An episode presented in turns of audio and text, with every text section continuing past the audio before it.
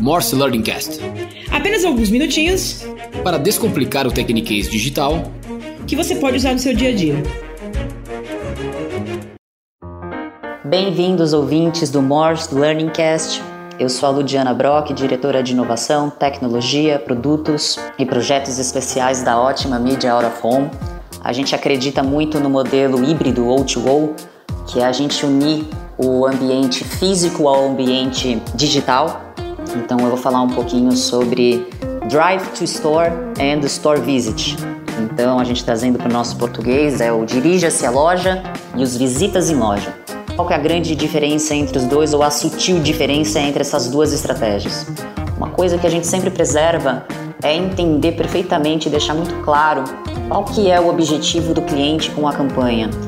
Ele está procurando performance, ele está procurando experiência, ele está procurando trabalhar o atributo de um produto, de um serviço, e dentro disso a gente traz a melhor solução dentro da tecnologia. O Drive to Store, que é o vá até a loja, ele é 100% focado em levar o, o cliente para dentro do PDV, para que ele tenha uma experiência. Então essa pode ser uma experiência sensorial, Existem alguns produtos que a gente precisa tocar, que a gente precisa sentir, que a gente precisa provar, a gente precisa sentir o aroma, e isso potencializa a jornada de compra. O Drive to Store também, ele fideliza o fluxo de pessoas dentro do PDV, ele aumenta também o ticket médio de venda, diferente do Store Visit. O Store Visit ele é um produto que ele tem uma estratégia focada 100% em performance, nas conversões das visitas em lojas e em como os meus anúncios estão performando. As pessoas estão clicando no meu anúncio, as pessoas estão se dirigindo até a minha loja, independente delas terem uma experiência ou não. Então, o Store Visit ele fomenta muito também, ele aprimora essa assertividade no investimento de publicidade entre os canais off e on, ele potencializa sua estratégia omnichannel, sempre protegendo a privacidade de dados do usuário. Porém, o Store Visit ele é focado em performance. Na prática, eu vou dar um exemplo do que acontece dentro da nossa empresa.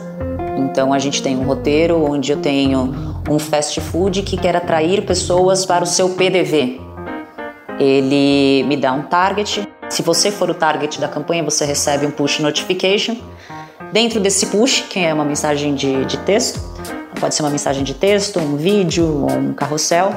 Eu posso até atribuir um benefício para que eu force a conversão dessa visita a essa loja, porém eu não tenho a necessidade de criar a experiência, que é diferente do Drive to Store.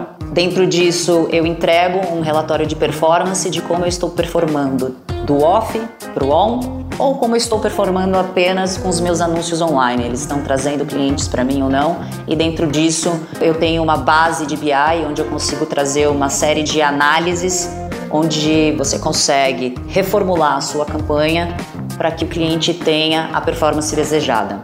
Bom, pessoal, espero ter ajudado, ter clarificado um pouco as diferenças de uh, alguns produtos que parecem ser muito parecidos, mas dentro da estratégia do cliente, de repente ele quer criar uma experiência, mas não, ele está esperando performance. Então é muito importante que a gente saiba também primeiro qual é o objetivo do cliente para que a gente possa oferecer o produto real e exato que vá atender a demanda do cliente de forma correta. Muito obrigada. Obrigado por participar de mais uma edição do Morse Learning Cast. Maiores informações sobre o tema e o convidado do dia estão no descritivo deste podcast. Lembrando que, assim como qualquer outro idioma, a fluência no digital também está na prática do dia a dia.